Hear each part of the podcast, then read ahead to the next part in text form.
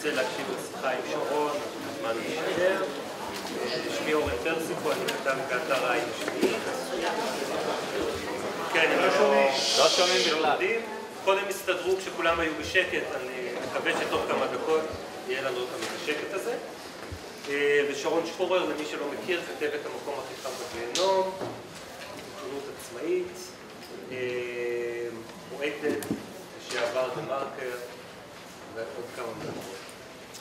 ואנחנו נדבר היום על תביעות השתקה, בעיקר על ה... אתה בכל זאת תקבל מיליון שקל. נדבר גם על זה, אבל התביעה הזאת היא בעצם אחת משלוש תביעות השתקה, או בוא נגיד תביעות עתק, שהוטלו על שרון בשל העבודה העיתונאית שלה. עוד מיליון ועוד מיליון ועוד מיליון, ואני רוצה להתחיל את השיחה שלנו דווקא מאיזושהי נקודת שפל אה, שאת הצהרת עליה בכמה הזדמנויות קודמות, את אמרת שאחרי שקיבלת עוד תביעה ועוד תביעה, אה, הייתה נקודה שבה אמרת לעצמך, בשביל מה אני צריכה להסתבך פעם רביעית? אם אני עושה עכשיו תחקיר, אני מתחילה לבדוק איש עסקים או וואטאבר, ואני קולטת שהוא בן אדם עם כסף ועוצמה שרוצה לתבוע אותי, אני אוותר על זה. ובעצם, התביעות, לא, השתקה הציגו את עצמם והביסו את העבודה העיתונאית. את עדיין אה, במקום כזה שאם היום את מקבלת איזה ליד ואת מריחה תביעה בדרך, את, את מוותרת או שעזרת את הכוחות אה, לצאת לקמפיין חדש? לא, לא, אה, אוקיי. הסיפור היה כזה, אני, אה, הייתה לי תביעה של אה, אה, סוחר האנשים הגדול שהפך לנדל"ן, זה דודו דיגמי שמו. דקרתי על 1.7 שקלים. הייתה לי תביעה, תביא לי לנסות את זה. בבקשה, בבקשה. שומעים או לא? לא עולה. הייתה לי תביעה על 1.7 מיליון שקלים של דודו דיגמי שהוגשה בשנת 2014, אולי 2013, חוגג שש שנים תכף. וזו הייתה התביעה בעצם היחידה שהוגשה ממש, או שרדה ממש נגדי. ו... ואז הגיעה התביעה, ואז פרסמתי שתי כתבות במקום הכי חם בגיהנום על אפי נווה. והוא החליט, הוא איים עלינו כל הזמן בתביעה מהרגע הראשון, והחלטנו לפרסם, אני אספר אחרי זה אם תרצו. ומה שקרה, שנחתה לי במייל איזה יום, באמת התביעה על סך מיליון שקלים של לשכת עורכי הדין ושלו, ושל נווה שעמד אז בראשות הלשכה. ובאותה תקופה גם עשיתי סדרה של כתבות על מוזיאון ישראל. מנכ"ל מוזיאון ישראל היה אז איש שקוראים לו ג'יימס סניידר, הרבה שנים במוזיאון.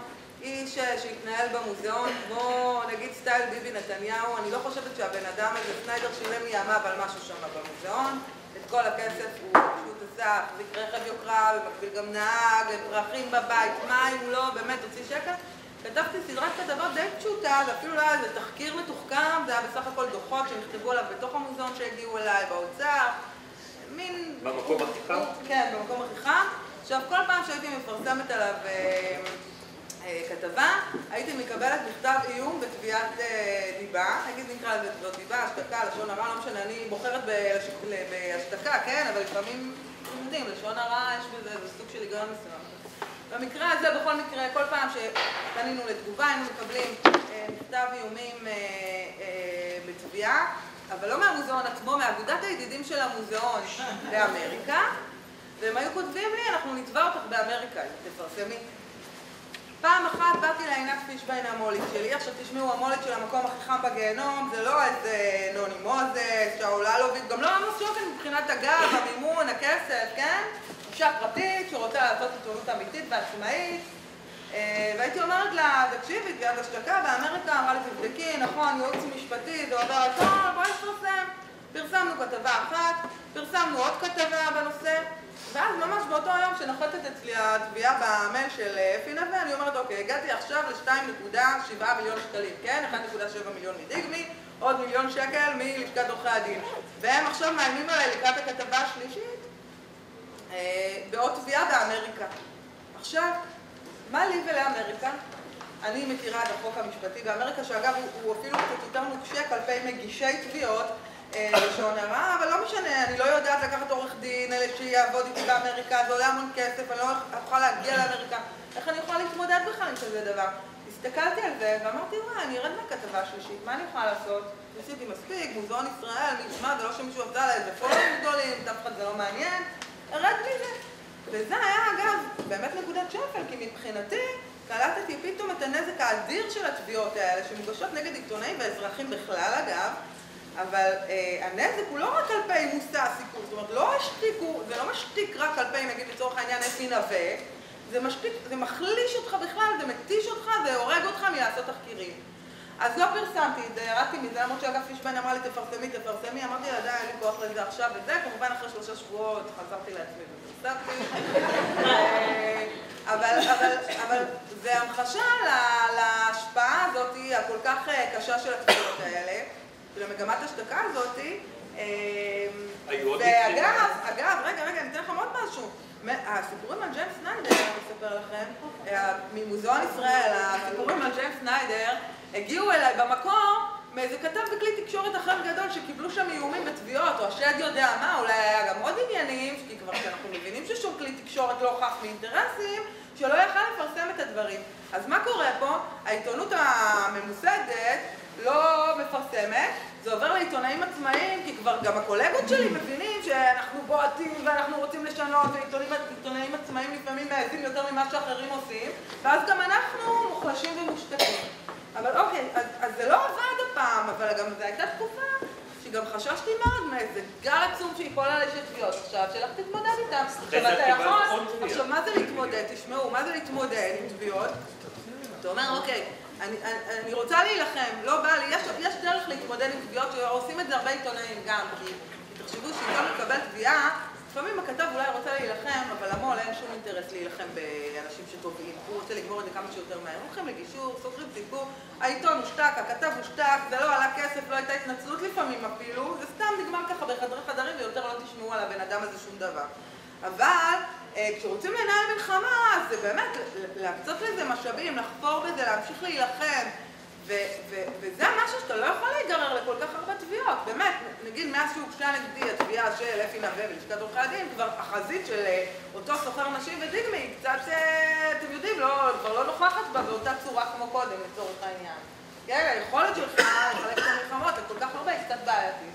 היו עוד מקרים שעצרת את עצמך בגלל הצטברות של לא, לא, לא. אוקיי. לא. בתביעה של אפי, אחת הטענות שלו הייתה אה, שאת אה, הוצאת את אה, דיבתו רעה בסרטון שעשיתם במקום הכי חם בגיהנום, כשהצגתם במין קומיקס כזה מאויר, אותך כגיבורת על שנלחמת באפי נווה, אלון קסטיאל, אלון חסן, נוחי דנקנר, רקפת רוסק והמנכ"ל של בנק הפועלים. כן, ציון קינן. ציון קינן. עכשיו, היום אנחנו יודעים שהוא אולי צריך להיות ברשימה עם עבריינים קצת יותר מכובדים. לא אולי, ידענו כבר אז וידענו גם אוקיי. לפני. אבל אני רוצה לשאול אותך דווקא מה משותף בינו, אתי נווה, לבין דודו דיגמי, שטבע אותך, לבין שוטה, אה, שוטה חובל מעיריית תל אביב, השלישי שטבע אותך בתביעת מיליון. יש קו משותף באופי של הבן אדם שגורם לו להתנהל ככה?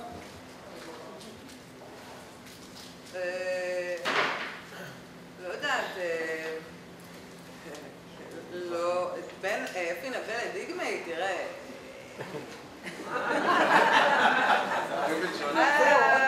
סרסר בנשים בצורה הכי קשה שאנחנו מכירים. והשני הוא. השני, השני סרסר לא רק בנשים, לא רק בנשים, המילה סרסר היא קצת, פשוט יודעים, מצוינת, אבל כן. לא, אנחנו לא רוצים לחתוך את תביעה, אני אשאל ככה. אפי נווה כבר התפרתי, תאמינו לי. את חושבת? אבל תשמעו, הוא גם רמס נשים וגם רמס את מערכת בתי המשפט, ומה שמשותף להם זה שכולם פוגעים באנשים שאין להם כוח. אתה יודע מה? זה מה שמשותף. זאת אומרת, הם אוקיי. רומסים את ה... הם עושים עוול לציבור הרחב, לאנשים שאין להם כוח להשיב. את חושבת שיש כאן עניין מגדרי שקשור לזה שאת עיתונאית ולא עיתונאי, שמשך את, ה, את האש? לא, לא יודעת. לא יודעת. לא יודעת להגיד. אוקיי. קיבלת את התביעה של דיגני עוד הרבה לפני אפי, כמו שתיארת קודם, ולמדת על בשרך איך להתמודד, איך להתמודד, מה, מה, מה את יודעת היום שלא ידעת שקיבלת את התביעה הראשונה, על איך מתמודדים עם תביעה של מיליון שקל? בתביעה של אה, דיגמי, בהתחלה הייתי באמת אחת האופטימיות הגדולות, זה היה נראה לי מגוחך. אה, התביעה, אני ככה אקצר לכם, זו שורה של תחקירים על אה, דיגמי בעיתון הארץ, פרסמנו מה שיכולנו לפרסם, אחר כך קראתי בפייסבוק לחברה הזאת שהוא הקים ושלט בה וניהל את העסקים וזה, חברה פוקפקת. ו... והוא טען שנגיד אם אני מתמצתת את כל הטענות בשורה התחתונה מה בתביעה הזאת, שהוא אולי מפוקפק, אבל החברה לא מפוקפקת. בסדר?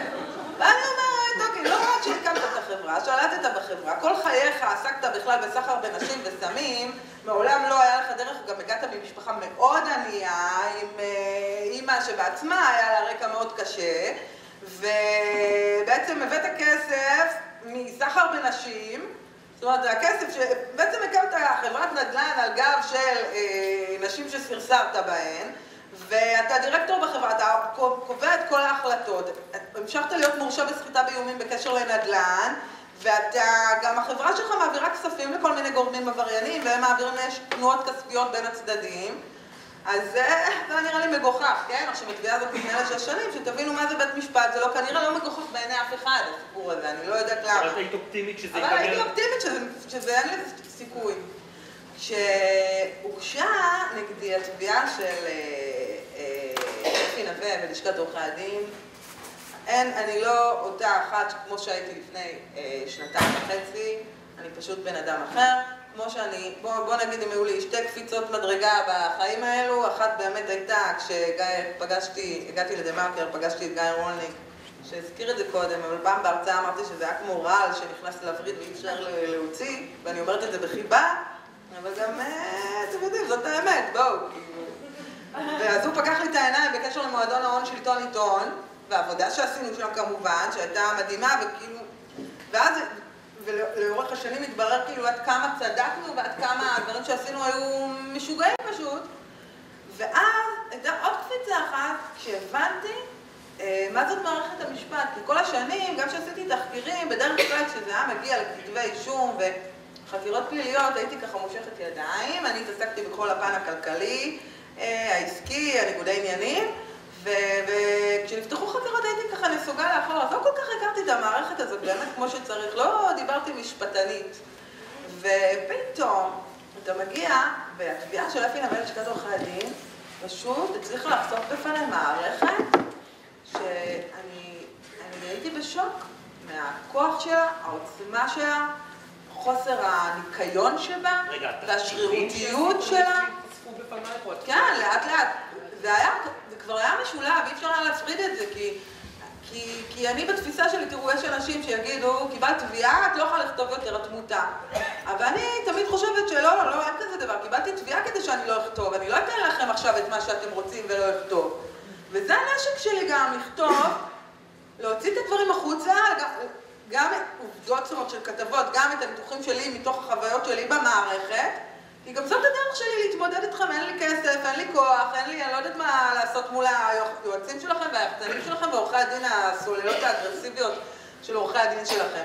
עכשיו, אמ, מה הייתה השאלה? השאלה הייתה מה למדת, אז אוקיי. אה, רגע, ואז אתה מגלה פתאום מערכת שתשמעו, באמת, כאילו במשך שנים אתה עושה כתבות על טייקונים ועל הבנקים ועל שוק ההון הישראלי וכל מיני דברים כאלה, והיו שם גם זו הייתה בתקופה של השחיתויות הכי גדולות, כן, איי.די.בי ודני דנקנר, שניהם הרי נכנסו אחד פעמיים כבר לכלא, השני עוד מרצה מאסר, אמ, ו, ו,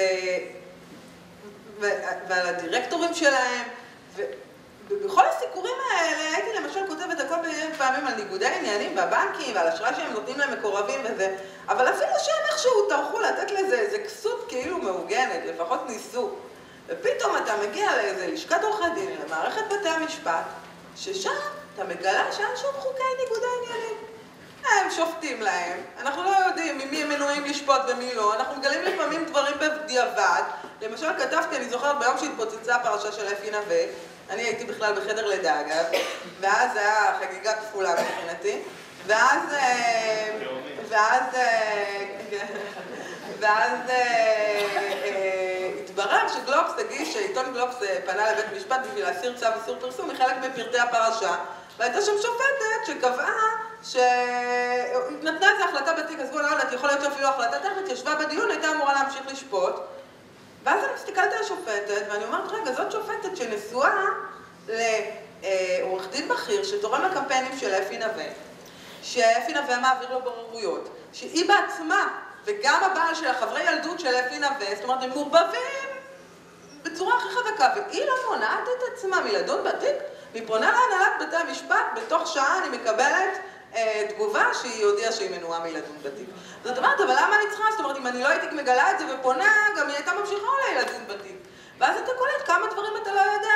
יש דברים שהם לא רואים בהם בכלל ניגוד העניינים, שזה פשוט לא יאומן. אתם יודעים, אה, יפעת גליק בכאן פרסמה אה, כתבה על אה, שופט בשם יורם שקד, שופט בתחום ענייני המשפחה, שהאיש קיבל עשרות תלונות, לא ידענו על זה בכלל, כן? הנציבות על השופטים זה בדיחה פשוט מגוחכת.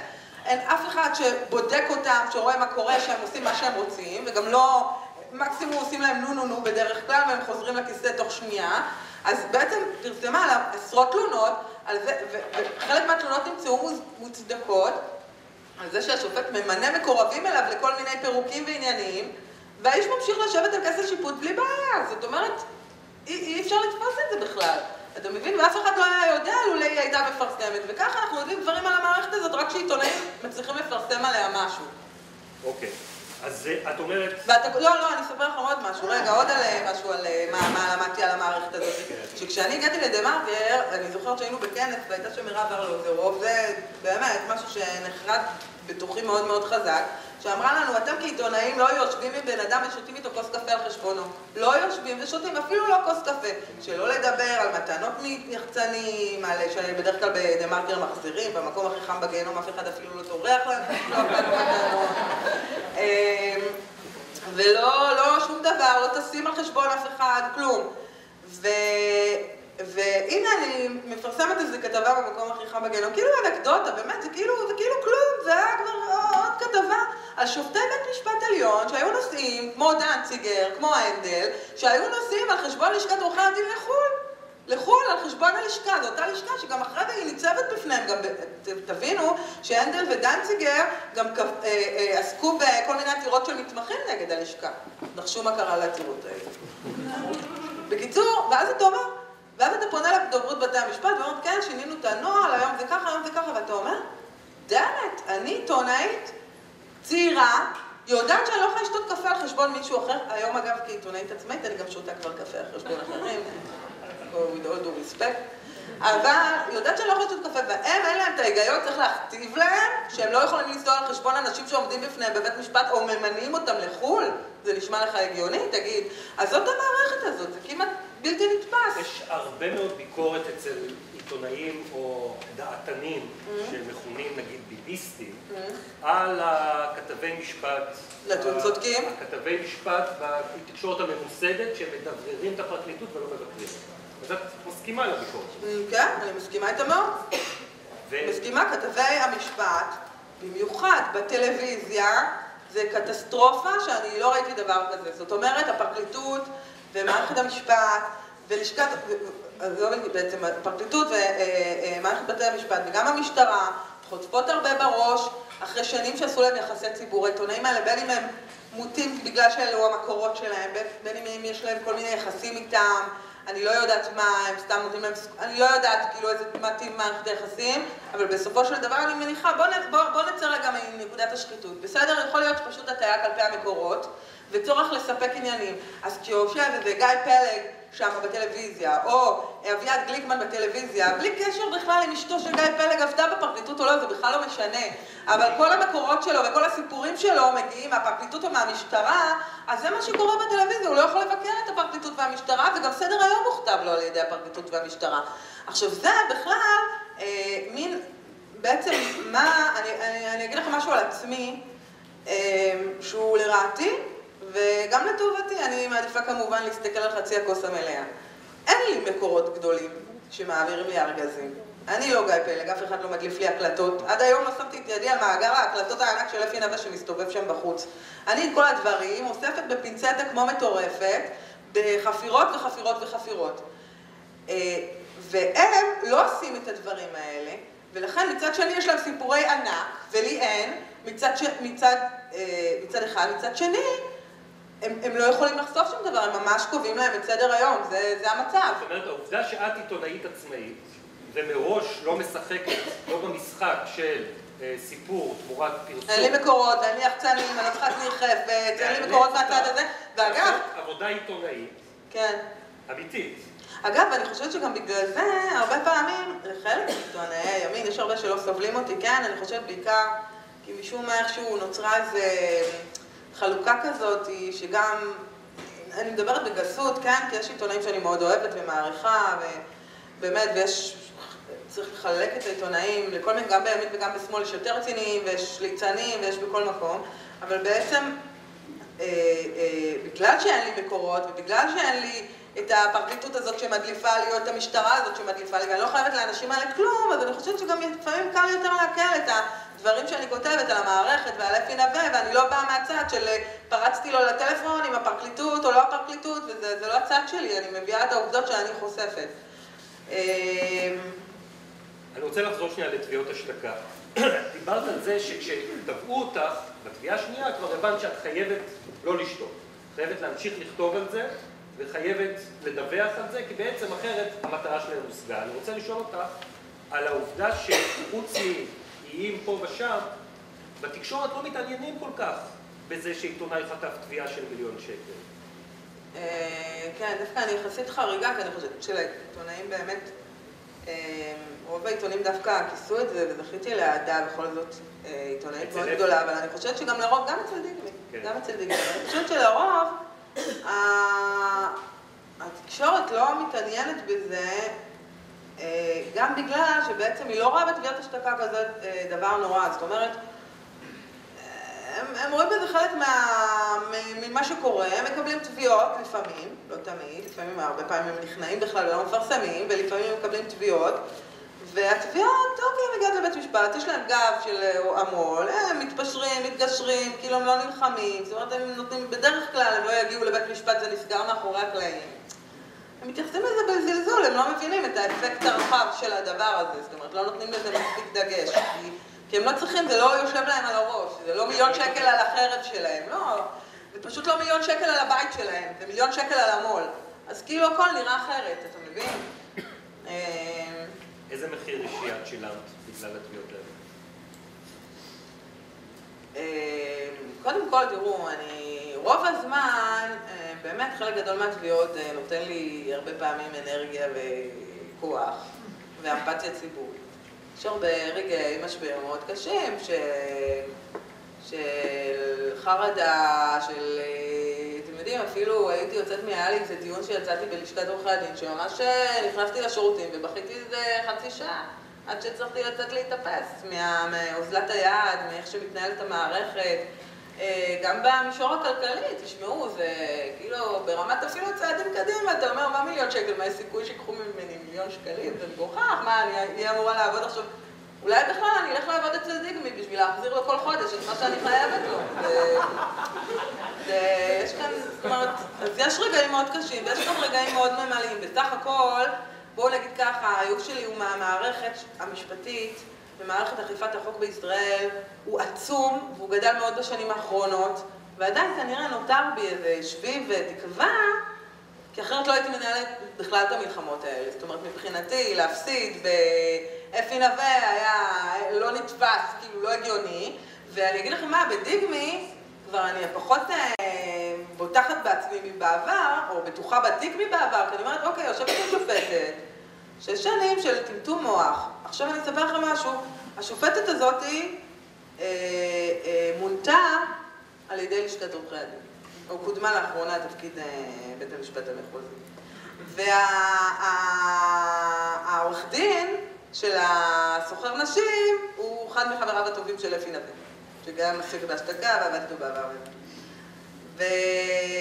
ואז אתה אומר, אני אמורה לפתוח במערכת הזאת, עכשיו אני אתן לכם יותר מזה. אני מגיעה באחד ה... ש... שעכשיו, אתם יודעים, אני אתמול בלילה, אני התהפכתי עם עצמי רגע, רציתי לכתוב על זה פוסט, ורק פתאום מחכה למחר, את חייבת לישון קצת וזה, אבל מתה לדבר יום אחד עם השופט גלעד אס מבית משפט, אה, שנייה, אני אגיד. וזאת אישה שאתה מגיע לאולם ואתה בסך הכל השופטת, אני בסך הכל הרגשתי שהיא אישה ישרה ואני מאמינה לה, אבל אז אתה מבין שאו שיש להם בעיות של ניגודי עניינים שאולי טבעיות, בסדר? יש מי שמקדם אותם, או שזה יותר מזה, אני לא יודעת, אני לא הרגשתי ככה כלפיה, או שזה סתם איזה מין תקיעות של המערכת כזאת, ששופטים לא מעזים לקחת החלטות קשות ואיזה מין ראש קטן. ואז אתה מגיע לשכת עורכי הדין, תשמעו. הייתה תביעה שנה, התנהלה בבית משפט שלום בהרצליה, באולם של השופט גלעד אס. הוא עשה עליי רושם מדהים, באמת, רושם מצוין הוא עשה עליי. האמנתי לו, שמחתי עליו. אמרתי, אה, הוא נראה לי בטוח בסדר. למרות הפלירטוטים שלו, אגב, עם עורכי הדין של אפי נווה, וכסות אונוף, כי הם מכירים כמובן כל הקליקה וזה. אחרי שנה שלחו אותנו לגישור אצל השופטת בדימוס הילה גרסטל, גם אותה אתם מכירים מכל הפרשות, נכון? אני מגיעה, העורך דין שלי, שנינו קלולסים כאלה. והעורך דין שלי נהדר, כן, יונתן קלינגר של המקום הכי חם בגיהנום, אבל זה, מולנו נכנסים אפי נווה, הוא אומר שהוא מאחר לדיון בגלל משהו על הבת שלו שבבית חולים, היום אנחנו יודעים שבדיוק באותו הזמן היה לו את הרומן עם המאהבת, בכלל שהוא נסע לחו"ל חזר. זה היה ברור שהוא לא היה בשום בית חולים. ויושבים שם כסות אונוף, העורכי דין האלה שכבר מכירים את כל העולם, אתם יודעים, כולם זה. בקיצור, אנחנו דגי רקק מול כרישים, והילה גרסטל באמצע. שהיא אישה מאוד חמודה, מאוד נהדרת. אנחנו אה, נכנסים לך, ואני לא מסכימה להתגשר בסופו של יום, בקיצור, לא מסכימה, כי זה נראה לי בולשיט. וכל מי שאני מדברת איתו, בשורה התחתונה אגב, כל מי שאני מדברת איתו, כל עורכי הדין שאתם רוצים שהתייעצתי איתם וחברים, אומרים תתגשרי. כולם ידעו שניצחת, את לא תצטרכי להתנצל, את לא תצטרכי לשלם להם, את לא תצטרכי לתקן את הכתבות, אבל תפרסמי את הודעה משותפת שחופש הביטוי חשוב לכם. ואני עומדת, אבל אני אומרת, לא רוצה, זה לא פייר. כמו ילדה קטנה, כמו ילדה בת 13 שעומדת מול המורה ואומרת לה, זה לא פייר, אני לא רוצה. וטוב, אני לא יכולה להגיד מה היא אמרה. אני אגיד לכם משהו ששופט אחר בדימוס אמר לי, לא בקישור, כי על גישור אסור לדבר, שאמרו לי, אה, אבל את אם יחידנית, לשני ילדים, מה את צריכה את זה? יש להם נגישות לבתי המשפט מאוד גדולה, המון כסף, את לא תוכלי לעבוד, את עיתונאית עצמאית. ואני באמת, אני כאילו עומדת עוד פעם, זה היה גם רגע קשה, עומדת בוכה, לא רוצה להתגשר, ולא התגשרנו בסוף, בסדר? לא התגשרתי. חזרנו לבית המשפט, אני נכונה להמשיך בקרב, פתאום הודעה, השופט גלעד אס מתפטר מתפקידו, על רקע ניגודי עניינים. מבקשים לדעת איזה ניגודי עניינים כי הוא לא כותב. מה הוא כותב? אשתו הצטרפה לאחרונה לעבוד במשרד עורכי הדין, אה, הצטרפה אה, כשותפה במשרד עורכי הדין עמית פולק מטלון, שחלק מהשותפים האחרים במשרד הם חברים של אפי נווה. עכשיו תקשיבו, אני ממש בעד אתיקה הכי מחמירה ולהקפיד על ניגודי העניינים הכי קטנים שיש, על ניגוד עניינים כזה עוד לא שמעתי. באמת, זה היה באמת מרחיק לכת. אמרתי, טוב, אין, אני רוצה אותו בתפקיד שימשיך. אמרו לי, מה את צריכה את זה? הם לא, מה, תכריחי אותו לשבת בכיסא, לא תכריחי וזה, לא אכפת לנו. פנינו לחיות, ביקשנו שתורה לו להמשיך לשבת בכיסא, הוא המשיך לשבת בכיסא. ועד היום, אני אומרת לעצמי, אני כבר יודעת את התשובה, הוא פחד להתעסק עם אפי נווה, אבל עזבו, הוא רצה לברוח מהתיק, אבל... וזה עדיין מטריף אותי, למה? למה? אני רוצה לדעת למה, אני רוצה לדעת איך שופט, שעושה רושם הגון, שאולי הוא בן אדם הגון, כאילו, מה קרה? מישהו אמר לך משהו? משהו קרה? למה ברחת מהתיק פתאום? כי פחדת לשפוט את אפי נווה. אגב, הוא גם קודם דקה לפני זה הגיע לבית משפט שלום בהרצליה על ידי אפי נווה. והוא לא חושב שהוא ניגוד עניינים. זאת אומרת, ואז אתה מבין שכאילו, אתה ממש מתאמץ לסמוך על המערכת, אבל היא לא נותנת לך לסמוך עליה. וזה לא תביעות השתקה. תשמעו, תביעות השתקה זה יופי לדבר עליהן, אבל כולנו מגיעים למערכת הזאת כל יום, בגלל זה ההקלטות שנמצאות בטלפון של אפי נווה עם שופטים, המחשבה עליהם אפילו היא מחרידה, היא מחרידה.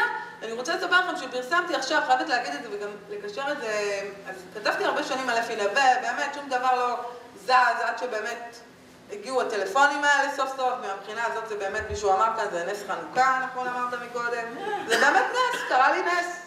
אולי לא יותר תרנים היה יכול לקרות נס כזה וגם היו יוצאים ככה, אבל באמת קרה לי נס מהבחינה הזאת. אני פשוט, אבל, אבל גם היום, אני מדברת עם הרבה עיתונאים בימים האחרונים, באמת, מהתקשורת, מהטלוויזיה, מהעיתונים וזה, ופה מדברים איתי, ומה, ופה, וזה, ועניינים, וניתוחים, ואני מדליקה את כל הרשת, ותפנו לחיות, ותבקשו תגובה, ולמה פה ולמה שם. והנה, אני, אני אומרת להם, תקשיבו, אני מפרסמת עכשיו כתבה על השופט, אה, נשיא בית המשפט המחוזי, אה, השופט אה, איתן אורנשטיין, שהוא חבר של אפי נווה. ואני מפרסמת כתבה על זה שאפי נווה העביר בוררויות לאיתן ארז המפרק של ענבל אור, שזה היה משהו שעבר גם דרך האולם של איתן אורנשטיין. ואני מפרסמת על כך שאפי נווה קנה דירות בהמון הנחות במגדלי גיזי, וזה עורכי דין אגב שגם ייצגו את ענבל אור, ואני מפרסמת סיפור שהוא בעיניי, אני מרגישה שאני חושפת קצה קרחון בלי לדעת מה יש בטלפון, ואני אומרת לעיתונאים שכל דקה מתקשרים אליי, שמעת על ההקלטה הזאת, שמעת על ההקלטה הזאת, של השופט העליון, של השופט המחוזי, של זה וזה. אני אומרת להם, אבל רגע, עזבו רגע לרדוף אחרי ההקלטות, הם יתפרסמו תכף, כי הרי מישהו אה, מחזיק עכשיו במאגרים, יש כמה עיתונים שבעצמם מחזיקים במאגרים של ההקלטות האלה, אבל אני נותנת לכם משהו שהוא מדהים אם הוא נכון, כי אם נכון שישב איתן אורנשטיין, ואז מין משולש כזה, כן? אני לא יודעת. בוא נגיד, אה, מגיעה לאיתן אורנשטיין אה, זכות התגובה, הוא כאילו, הוא ההתייחסות, או אולי, באמת, זה יחסית בחיתוליו, אבל האם יש סיכוי שיש כזה דבר שעורכי דין, נדל"ניסטים, שעובדים עם אה, אה, חברות גדולות, אה, אה, ועשו איזה קומבינה עם אפי נווה מול אה, שופט, ואז היו לנו כל מיני הטיות קטנות, ואז אתה אומר, וואו, כאילו כל פעם זה עולה מדרגה, אני חושבת שזה הכי גרוע, והנה זה עוד יותר גרוע, ואני פשוט, באמת, אני מזועזעת מהמערכת, אני אומרת, זו מערכת שגם מה, תשמעו, זו מערכת שבסופו של דבר אנחנו אמורים, אני לא יכולה להסביר, זאת אומרת, אם באמת בסופו של דבר פוליטיקאים וראשי ממשלה ואת השופטים עצמם, מי ישפוט את השופטים עצמם כבר בכלל? לא והם לא מתעניינים, אה, אוקיי. ואני לא מצליחה לשכנע גם היום, גם אחרי שהם יודעים כל הזמן, כאילו, גם אחרי שהם מעריכים את פועלי, וכבר נותנים לי סיקור, וכאילו, מתייחסים לאפין, אבל... הם לא אומרים, סיפור יפה, סיפור חמוד, לא, אין להם בכלל זמן להתעסק בזה, או שרצון, אני לא יודעת. זה לא מעניין אותם, זה סיפור שלי כרגע אולי, אז הם רוצים את הקו ההוא. הם צריכים להביא חומרים, אני לא יודעת, שלל סיבות. הם לא רוצים להילחם במי שעוד יש לו כוח, הם רוצים להילחם במי שכבר נפל? אני לא יודעת, אבל אני יכולה להגיד לך שגם הרבה פעמים אמרו לי למה את ממשיכה לכתוב על הלשכה, גם עיתונאים וגם לא, ולמה את ממשיכה לכתוב על אפי נווה כל הזמן ואפי נווה. כי, כי, וזה כמו שהיו אומרים לנו בדה-מרקר, למה אתם ממשיכים לכתוב על נוחי, הוא כבר גופה? מה אתם בועטים בגופה? הוא כבר גופה, אפי נווה גמר את הקריירה, לא, אבל היו כל כך הרבה משת"פים סביב האנשים האלה שאפשרו להם לפעול. זאת אומרת, יש ממש מערך שלם של אנשים שאו שיתף פעולה ופשע, או שהסתיר עיניים וצריך לעוף לנו מהציבוריות מה, הישראלית, כי זה לא חוכמה להסתכל ככה כשאתה יודע מה אפי נווה עושה, וכולם ידעו מה אפי נווה עושה, והשופטים גם ידעו רכילות אחד על השני. זאת אומרת, אז אתה יודע את כל הדברים האלה, ונתת לכל המערכת הזאת להירקב כל כך הרבה זמן. זאת אומרת, זה דבר מדהים. עכשיו אני אחזור למי לטובת מי שלא היה כאן אה, בפאנל הראשון שלי, שהייתי כאן ודיברנו על תיק 2000 של נוני מוזס ונתניהו ושחיתויות וזה, כי ירד לי עוד אסימון שם היום, אה, שהצליח, זאת אומרת, דברים שמתחדדים לי לפעמים בראש. סיפרתי איך, אה, איך בזמנו רצו לפרסם בידיעות אחרונות תחקיר על, על אפי נווה, לפני שהוא נבחר לתפקיד יו"ר הלשכה. ולמה לא פרסמו? כי אפי נווה שכר את עורכי הדין, איימו על הכתב, והוא שכר גם את השירותים של ניר חפץ מיודענו, כן? שאיימו על הכתב, והכתב גנז את זה לא רק בגלל שאיימו עליו, אלא גם בגלל שהעיתון גנז לו, וכמה חודשים אחרי זה היה שיתוף פעולה מסחרי בין הלשכה ל-ynet, כן? שהלשכה הזרימה ל-ynet מאות אלפי שקלים לפחות, אולי אפילו יותר. ו... ו... ואז... לא, לא, נקטע לי פה. לא, אבל... לא, לא, ואז אתה אומר... מה, מה? לא, ואז אתה גם, אומרת לעיתונאים, בכל מקרה לעיתונאים יש הרבה מאוד סיבות למה הם לא מפרסמים דברים, למה קשה להזיז אותם. קשה להזיז את הספינה הזאת, עד שבאמת כאילו אתה מצליח. רוליק אמר אתמול, היום, סליחה, מקודם, שהתפקיד של העיתונות העצמאית זה להציב מראה בפני התקשורת. אז אני אומרת גם, אנחנו מצליחים הרבה פעמים, בכוחותינו הדלים, ברייטינג הנמוך, באמצעים הכספיים, הכלום מכלום, לדחוף את המערכת הזאת, לסקר כמו שצריך. הזכרת את השופט גלעד הס, כן. והוא זה שנתן לך את ה-70 אלף שקל הוצאות, כן. ואת רוצה מיליון. את יכולה להסביר את ההיגיון מאחורי הקפיצה הזאת? אה, כן, אני רוצה מיליון, כי בוא... אה, אה, לא עלה לך מיליון לנהל את התיק, לא בגלל זה את רוצה מיליון. לא, בכלל, אפשר לכמת- כמה עלה לי? אוקיי. לדעתך? אני חושבת שאפשר לכמת. 70 אלף שקלים זה חלק גדול, חלק גדול מהם, או רובם כמעט, זה הוצאות שכר הטרחה, שאגב, את אגב, ב- במשפט הזה נתנו לי כמובן מהמקום הכי חם בגיהנום, עינת פישבן, כן? זה לא איזה משהו מובן מאליו, כי באיזשהו שלב טבע גם על הפוסט בפייסבוק, ואל תשכחו שזה גם לא מובן מאליו מבחינתי, כי מה אני יודעת מה יקרה עם עינת פישבן ועם המקום הכי חם בגיהנום בעוד כמה שנים, ואם אני אשאר עם זה לבד, זאת אומרת, זה לא משהו שהוא מובן מאליו, אבל אוקיי, ואז, ואז אתה, אה, בעצם, מה שקל? כל הזמן, תקשיב, חצי מחופשת הלידה שלי, אני לא צוחקת, הלכה על להכין שאלונים ועניינים לסיפור של אפי נווה. זאת אומרת, הייתי כולי בזה, ומאות טלפונים, אני לא מגזימה עם מאות טלפונים, לכל האנשים שאני רוצה להיות עדים, אגב, והיו עיתונאים, והיו יועצים, לוביסטים, חברי כנסת, פוליטיקאים, איילת שקד חלמתי, חלמתי שהיא תגיע לאולם הדיונים ותעלה להיות אה, עדה במשפט שלי, וגם הזמנתי לדעתי את חיות, או אולי את נאור, אני כבר לא זוכרת, באמת השתוללתי, וזה היה עוד אחרי שעורך דין מהם ייתן אותי, לא, שרון, את זה אי אפשר, לא, לא, שרון, את זה אי אפשר. לא ועיתונאים את לא שלמים. שנייה. רגע, רגע. זאת אומרת, אז עזבו, אז קודם כל ההשקעה שלי בזה הייתה עצומה בהפסד ימי עבודה, ובאמת, אני לא יכולה לתאר לך כמה. אבל זה, לא רק זה, זה כמובן, יש סיטואציה בישראל שבה מנצלים את החוק הזה של אה, איסור לשון הרע, שיש בו היגיון, אתה רוצה להגן על שמו הטוב של בן אדם או של עסק ושלא יהרסו אותו, זה ברור שיש בו היגיון. אבל בעצם הוא הפך לכלי שרת בידי אותם, כל ההון שלטון עיתון האלה שאנחנו מכירים מההרצאות, אז או שהם קונים עיתונים ומשתיקים את כולם מסביב, כן? או שהם טובים השתקה, ואז הם משתיקים את כולם מסביב, את מי שהם כבר לא הצליחו עם ההון שלטון עיתון שלהם ומערכת היחסים, זה עוד פעם השתקה. ואתה רוצה אה, אה, שהמגמה הזאת תיעצר, ופעם אחת, כשייתנו הוצאות כמו שצריך, אז אולי זה ירתיע אותם, כי ככה 70 אלף שקל שנחלקו בין לשכת עורכי הדין, שחברי לשכת עורכי הדין משלמים, לבין אפי נווה, שבאמת, כאילו, אני לא יודעת, גם כן, קם בבוקר עושה את זה בשכר טרחה במשרד שלו, עם כל ניגודי העניינים עם הלשכה ועם מה שלא יהיה עם השופטים, זה מגוחך וזה לא מרתיע אף אחד. עכשיו, למה לדעתי, אגב, היו בתביעות השתקה, לא מבינים אנשים עד כמה הוא לדעתי איום הרסני על החופש הביטוי ועל הדמוקרטיה?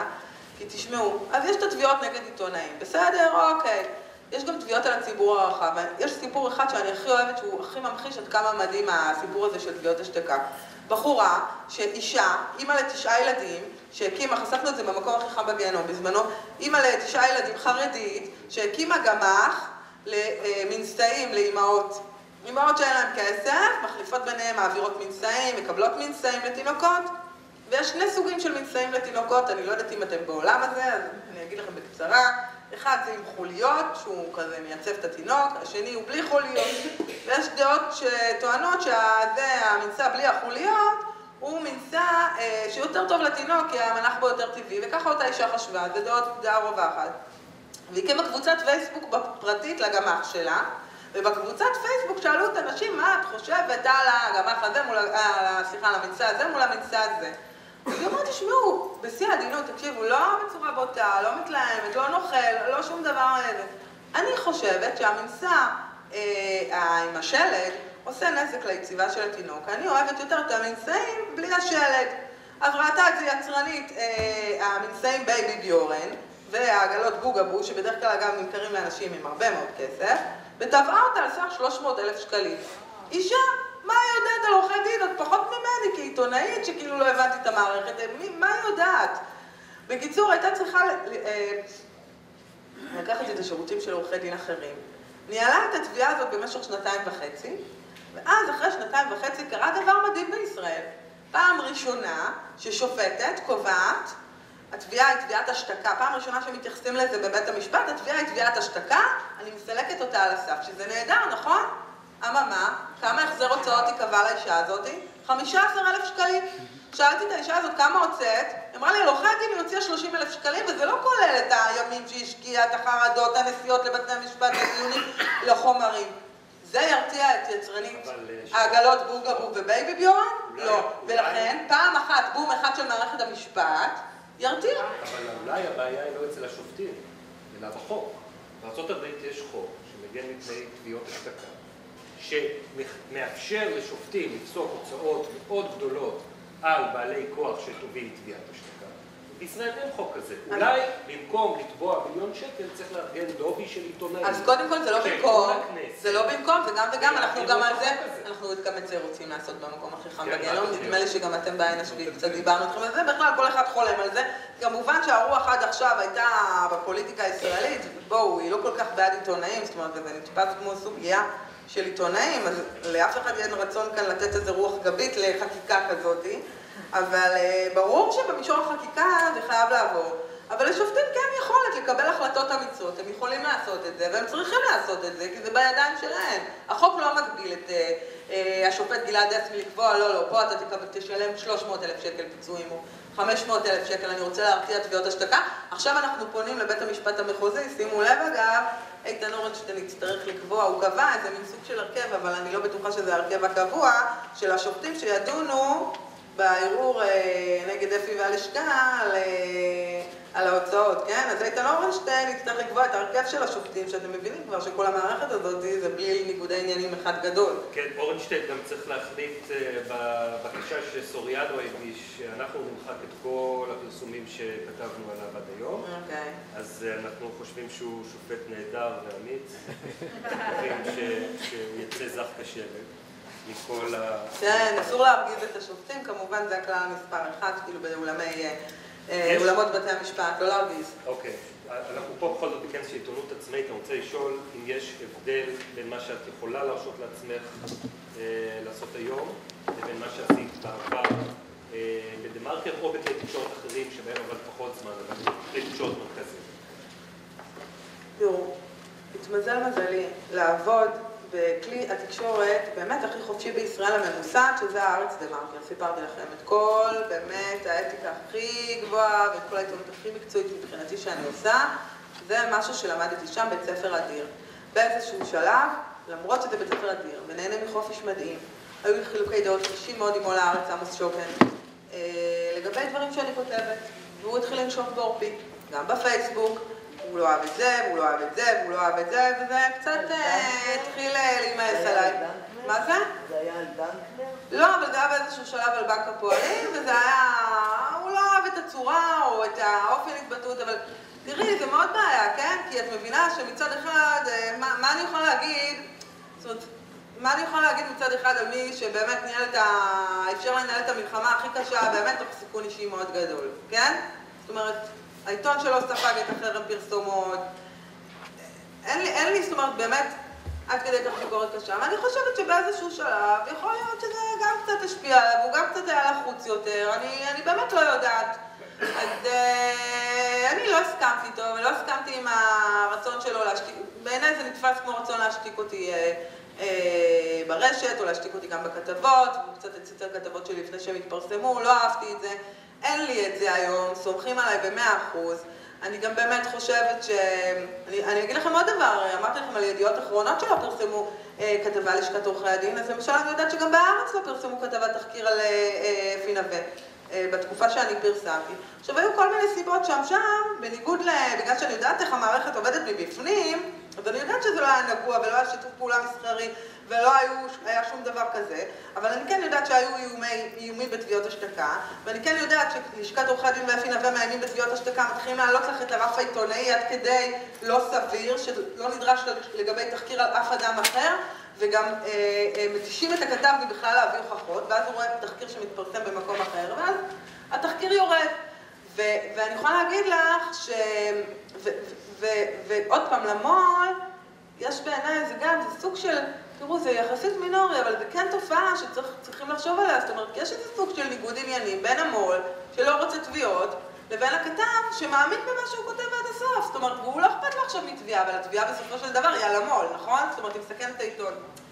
אז אין לי את זה במקום הכי חם בגיהנום. עכשיו, אני יכולה להגיד לכם גם עוד משהו שהצחיק אותי. לפני כמה ימים שמעתי איזה סרטון, לא זוכרת איפה, על איזה מישהי שמספרת שהיא עבדה במשרה בכירה במשק, והיא, ואז הופ, היא החליטה שהיא רוצה לעשות מעשים טובים, עזבה את המשרה הבכירה והלכה להתנדב בעמותה.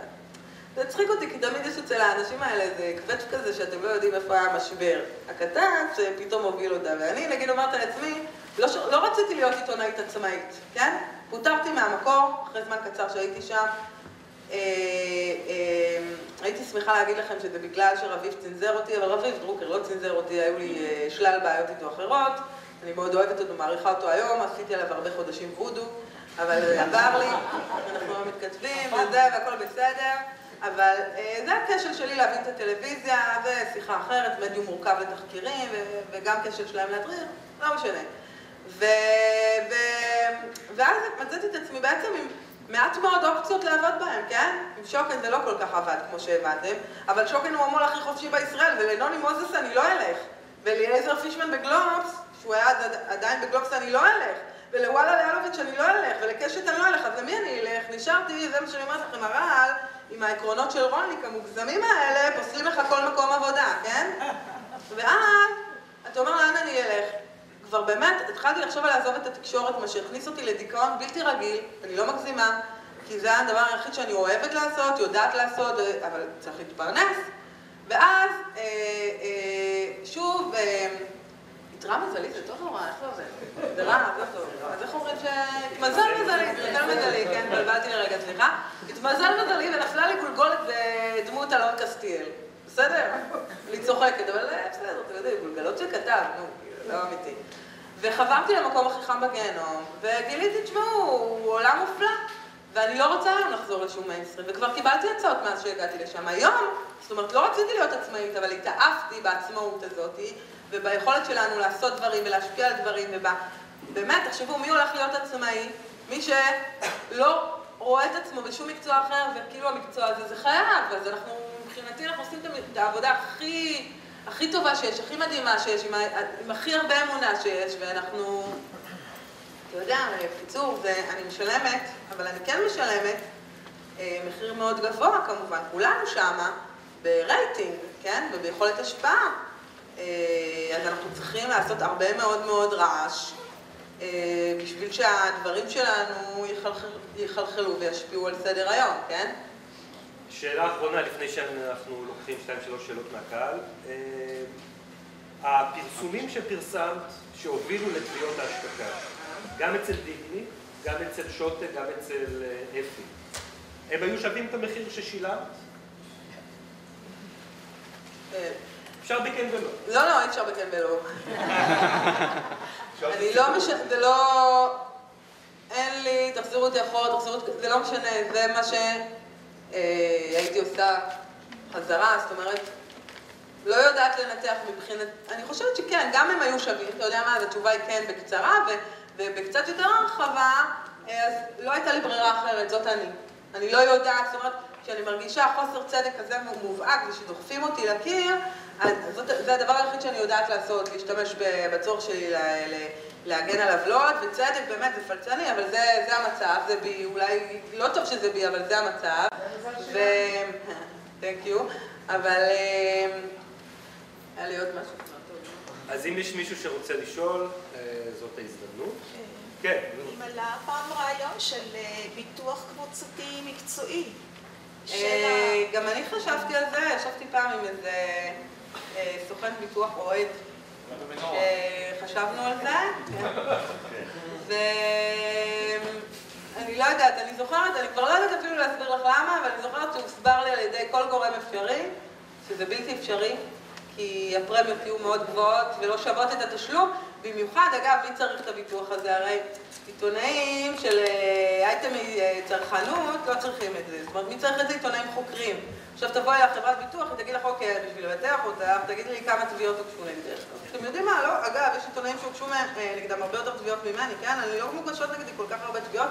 אני דווקא הרבה יותר זהירה מעיתונאים אחרים, זאת אומרת, בגלל הניסיון ובגלל הידע בתחקירים וזה. אה, אה, אבל גם יבקש- יבקשו ממני, תראי לנו כמה אנשים איימו לתבוע אותך. יודעת, על אסירים שלמים, על כל כתבה שעיתונאי עושה כתחקיר, בדרך כלל מקבל איום בתביעת דיבה. ואז הפרמיות מזנקות. זאת אומרת, אני התרשמתי שזה בלתי אפשרי, יכול להיות ששווה לבדוק את זה שוב, כי הרי אני מסכימה איתך, זה לא הגיוני. רופאים מקבלים ביטוח אחריות מקצועית, עורכי דין, הם חשופים להרבה דברים יותר מסוכנים. מורים? מורים? ביטוח של נכון, נכון, מורים. אז זה לא הגיוני, אבל אני לא יודעת, צריך לבדוק את זה. אוקיי, אני לא מהמריצים של אה, אפי נווה, ממש לא. אני מאוד מאוד שמחתי שקרה מה שקרה עם הטלפון שלו. אה, יחד עם זאת, איך את רואה את האיזון בין לפרוץ את הטלפון שלו אה, לבין האמת, שהאמת יצא החוצה? בגלל שיש דברים שמעבר לזה ש... אני לא רואה את עצמי פורצת לשום טלפון. זאת אומרת, היה נקרא בפניי עכשיו הטלפון של אפי נווה, קשה לי להאמין אה, שהייתי פורצת. יכול להיות שאם אף אחד לא היה רואה, הייתי מנסה לראות אם אפשר לפרוץ את זה. הצידה בלי סיסמה. אם היית מקבלת אותו פרוץ, לא יודעת מה הייתי עושה, האמת זה דילמה, בחיים לא, לא יודעת, אני מודה, אני לא יודעת. אגב, אני מתרשמת, תראו, היו המון דיווחים על הדס שטייף, שעשתה לו בסדר, היא כן בסדר וזה. קראתי לא מזמן בגלובס אצל כתב שלא סובל את הדס שטייף, שתולה אותה יתר על המידה, שבאופן בלתי נסבל, אבישי גרינצוויג קוראים לו, והוא תיאר שמה, והוא, כן, הוא מוזן הרבה פעמים מאפי נווה, והוא מאנשי הלשכה וזה, והוא כותב על הדס שטייף את מה שהיא עשתה, ואם אני לא הייתי בטוחה לפני זה אם היא פרצה או לא, ממה שהוא כתב, הבנתי ככה, שהיא קיבלה את הטלפון פרוץ, אוקיי? ועם הטלפון הפרוץ היא הלכה לפרקליטות לבקש, והתייעצה עם האורחים, מה עוד יותר מכתב, כאילו, מה כתב עוד יותר אמור לעשות מזה מבחינה אחראית, לא הבנתי, כי לא הבנתי, וזה הוא כותב, זאת אומרת, אני לא אומרת לך שאני יודעת שזה מה שהיה, אני אומרת לך זה מה שהוא כתב, אז מה אתה רוצה ממנה בדיוק? זאת אומרת, את זה לא כל כך הבנתי, אני חייבת לומר. עכשיו, אני חושבת שבאמת יש אינטרס של פגיעה בפרטיות שהוא מאוד קשה אבל מה אני אגיד לך, ברגע שאתה מבין כבר, עברנו נקודת אל חזור, זאת אומרת, החומרים בחוץ, אתה מבין שופטים מושחתים, אתה רוצה שימשיך לשבת שם שופט מושחת? או ששרת המשפטים אולי הייתה מושחתת, או הפרקליטות, או לא יודעת מי, לא משנה מי, זה בחוץ. זאת אומרת, איך אנחנו יכולים? תנקו את השחיתות כבר, זו הזדמנות לנקות את השחיתות, אני לא מבינה למה נשיאת העליון אסתר חיות שותקת, זה בלתי יעלה על הדעת. אה, היה לך איזה פוסט שאמרת, אמרת בפוסט שאת מוכנה, שאת לא מאמינה שאת אומרת את זה, מוכנה להחליף, לתת לו, הסכם עד מדינה, כן, רק שייתן לו חומרים. כן. כן, לבן, לא אכפת לי, זאת אומרת, זאת אומרת, הוא, אתה יודע, שיקחו לו את הרישיון עריכת דין, יהיה לו את הקלון הציבורי גם ככה, זאת אומרת, כבר מהקלון הזה הוא לדעתי לא יתאושש, יתרחקו ממנו מכל, מ, מ, זאת אומרת, מכל מ- מרחק בלי עריכת דין בכלל, אבל לקבל את כל שאר המושחתים האחרים, שזה... אם מה שמתארים על ההקלטות נכון, וגם בלי זה, אם מה שאני כותבת בתחקירים שלי כל כך הרבה זמן הוא נכון, אז אני רוצה אותם עכשיו, זה מה שאני רוצה, את השופטים. את יודעת על השופטים. מה? את יודעת על השופטים. כן. לא, יש דברים שכתבתי, שהם בלתי נסבלים גם ככה. זאת אומרת, אני מבחינתי, אתם יודעים, התקשרתי איזה יום ללהב 433. בפרשת קסטיל, כשחשפתי את פרשת קסטיל, וגם בפרשת עמנואל רוזן עוד לפני כן, שחשפנו בעיתון הארץ, אז את קסטיל חשפתי כבר במקום הכי חם בגיהנום, התקשרו אליי מהמשטרה תוך דקה. רצו שאעזור להם, שעושה להם סדר בכתבות, אמרתי להם, אני לא נותנת לכם כלום, ב- בעמנואל רוזן בכלל לא הלכתי, לא סבלתי את המשטרה כבר אז, אמרתי שיקראו ויעשו את העבודה שלהם, אין לי קשר אליהם. לא סבלתי במובן הזה שלא... תעשו את העבודה, אני לא צריכה לעשות את העבודה בשבילכם. ביקשתי כבר קצת אה, זה, הלכתי, אמרתי להם, הכל בכתבות, זאת אומרת, אין לי מה לתת לכם חדש כאן, אבל... וסיפרתי להם על הכתבות, על המידע הגלוי, אה, שאלתי איזה מישהו אם הוא רוצה שאני אקשר אותו איתם, קישרתי. בפרשת אפי נווה, פעם אחת לא צלצלו אליי מלהב 433, שהם יודעים שיש לי חומרים מטורפים, גם עשרות כתבות שפרסמתי וגם דברים שעוד לא פרסמתי, יש לי, אני יושבת על ההרים של חומר. לא רק זה, לא מזמן התקשרתי אליהם, אמרתי להם, תשמעו, אני רוצה לבוא להגיש תלונה, מה עושים?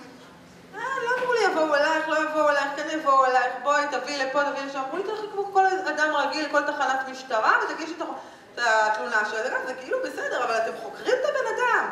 מה, אתם לא רוצים לדעת את זה? זאת אומרת, סגרתם לו תיק, למשל, באחת הפרשות שכן חשדו בו ובסוף סגרו לו, הייתה לו עורכת דין שנשואה לשופט אחר שהייתה איתו, והוא קידם את השופט אה, עם, אה, עם אה, החברה השנייה בוועדה למינוי שופטים. ואני אומרת, אוקיי, גם בלי הטלפון, תוך כדי שהוא מקיים איתה יחסי מין, הוא גם מעביר לבוררויות של הלשכה. את זה אתם לא רוצים לחקור. כאילו מה, אתם לא צריכים את הטלפון. תשמעו, יש מספיק חומרים על אפי נווה בשביל שיצדיקו פתיחת חקירה. זה אגב, לא רק על נווה, יש המון סיפורים שאני מפרסמת, שאתה אומר, איפה החוקרים? כאילו מה, אנחנו צריכים לחכות לטלפונים פרוצים כל היום? לך הייתה שאלה. רגע, קודם, לה הייתה שאלה. את דיברת על זה שהיית רוצה את שקד. לא שומעים. כן, לא רק אותה, לשורה. אתה רוצה את שקד על דוכן העדים. לדעתי הזמנו גם, כן. אני לא יודעת. גם את חיות היא רוצה. גם את בוז'י, לדעתי הזמנתי גם את בוז'י, שתדעו לכם. באמת, אני לא צריך להגיד, יצחק הרצוג היה גם חבר בוועדה למינוי שופטים. גם רציתי לשמוע ממנו, כן. אה, היה הרבה שיתוף פעולה בין שקד לנווה, אבל כן. באמת כאילו אף אחד מהעיתונאים לא כותב על מה שהיה שם. כאילו הם לא מדברים עליה כמעט בכלל בעיתונים. אה, כן, כי, כן. אה, כאילו כן, הסיפור שלה קצת ירד, פתאום כאילו קצת נעלמה עוצמתה, אז אה, כן, לא מדברים על זה, אבל היא אחראית במובן גדול ברור מהריקבון הזה. אה, תראי, כרגע, שאחראית למה? לא, כן סיקרו הרבה פעמים את איילת שקד בהקשר של אפי נווה ואת הדיל ביניהם, וכשהתפוצצה הפרשה של אפי נווה, דיברו על זה קצת, אבל לא חפרו מספיק, ואת יודעת, אנחנו מחכים ל... בואי, עכשיו פתאום דיברו על זה שבהקלטות יש אה, סיפורים על שופט בכיר, ואחרי זה סיפרו על שופט עוד יותר בכיר, וסיפורים על פה וסיפורים על שם. ברור לכם שכולנו מחכים להקלטות שיצאו אה, עם איילת שקד וההסתמסויות שלה, כן? זה... ויש כאלה. זאת אומרת, זה לא משהו שאין. אז אה, שם זה באמת יהיה אחד הדברים המסקרנים. אז אה, כן. כן, אבל. גם שם, עוד פעם, אתה לא צריך טלפון, וגם שם, איפה המשטרה? זאת אומרת? בעיניי בגלל זה אמרתי, שי ניצן, את יודעת, אפי נווה מנצלים את ה- כל הסיפור שלו, כל, אה, כל אה, מתנגדי שי ניצן והפרקליטות, כל תומכי ביבי, אומרים, כן, שי ניצן, רודף את אפי וזה, זה רודף את אפי? אלוהים אדירים, אם זה בן אדם שאתה רודף, מה עם האנשים שאתה אתה לא רודף? זאת אומרת, אתה סגרת לו כל פרשה אפשרית, היו שם פרשות חמורות בהרבה, לא חקרת איך הוא קידם, הנה סיפור שנכתב במקום הכי חם בגנו, בכלכליסט וגם בדה מרקר, איך הוא קידם חקיקה מאיילת שקד לטובת המקורבים שלו, לירום סנדה וזיו להב, כן? לא חקרתם את זה בגלל שהם פקדו לבית היהודי של איילת שקד, כן? ביחד עם איילת שקד. למה זה לא היה בכתב אישום בכלל? זאת אומרת, למה מלכתחילה זה לא הגיע לכתב אישום? זה מה שמצאתם בכל הטלפונים של אפי נווה? דג ריקק אחד בשם אתי קרייף, שופטת זוטרה? כי זה לא רק מה שיש שם, יש שם דברים הרבה יותר חמורים מאשר מין תמורת מינויים, למרות שזה באמת הדבר הכי סקסי שיש. אבל וואלה, השופטים הגברים נתנו לו הרבה יותר מאשר, אה, בואי נגיד ככה, מכרו את נשמתם הרבה יותר לשטן מאשר אתי קרייף. אז שתי שאלות. לא לא. שאלה אחרונה.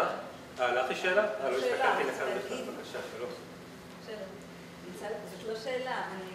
זה כמעט עצוב לי להגיד את זה. אני יושבת פה ואני אומרת, יואו, אני רוצה שהילדים שלי יהיו פה, וכל מי שאני אוהבת.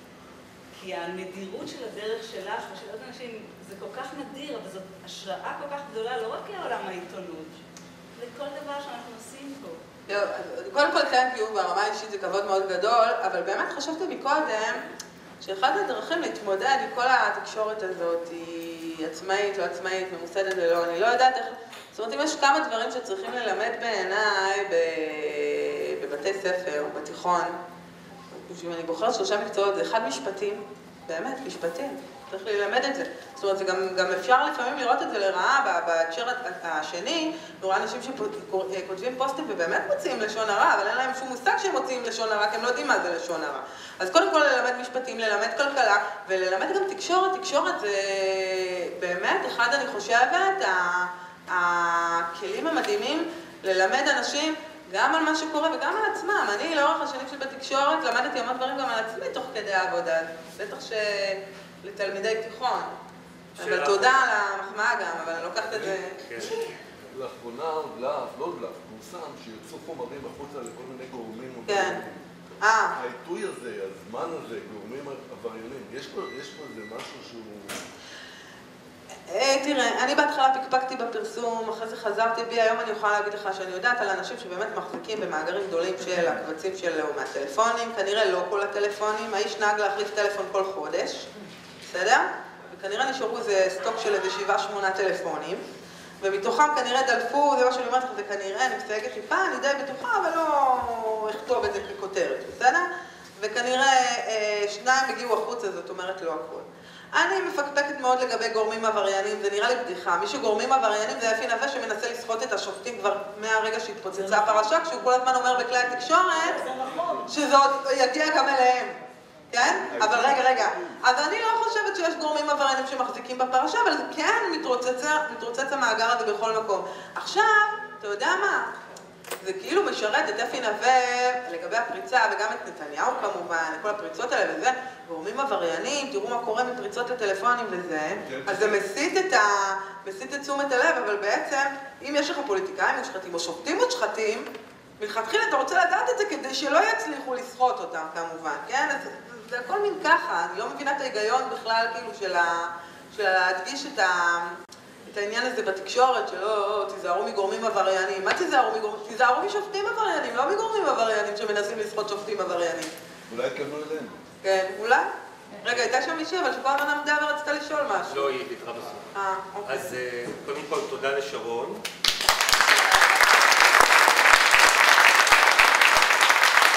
אני רוצה גם אה, להודות לספריית בית אריאלה שמארחת אותנו, להודות לקרן החדשה שמימנה את הכנס הזה כולו, וגם להודות לתורמים הקטנים של המקום הכי חם בגיהנום, של העין השביעית, של כל האתרים האחרים שהשתתפו פה היום, ולעודד אתכם, אם שמעתם מישהו שמעניין אתכם, תבררו מאיזה אתר הוא, שווה להיות, לעשות מנוי לניוזלטר שלו, שווה לתרום מדי פעם, זה מה שבעצם מחזיק את האתרים האלה אה, ומאפשר להם להמשיך לעשות עבודה עיתונאית, ותודה לכולכם שבאתם.